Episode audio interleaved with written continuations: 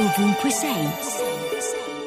Questa mattina mi sono svegliata e camminando verso la cucina ho inciampato nelle piccole bacche rosse che il mio gatto stacca una ad una da un ramo che ho appoggiato sul tavolo in soggiorno perché mi piace vedere il verde e il rosso vicini in questo mese in cui fuori casa non ce ne sono molti di colori sugli alberi.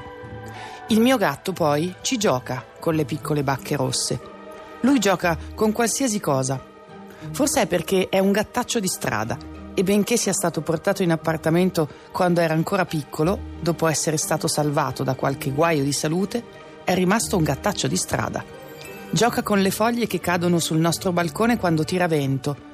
Gioca con gli elastici per fermare i capelli che appoggio vicino al letto. Gioca con le etichette che stacco dai vestiti appena comperati. Gioca con i petali dei fiori che lascio appassire.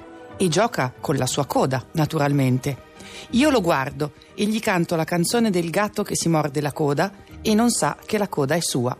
Lui può andare avanti molti minuti e anche io. E allora non saprei proprio dire chi si diverte di più. Radio 2, ovunque sei.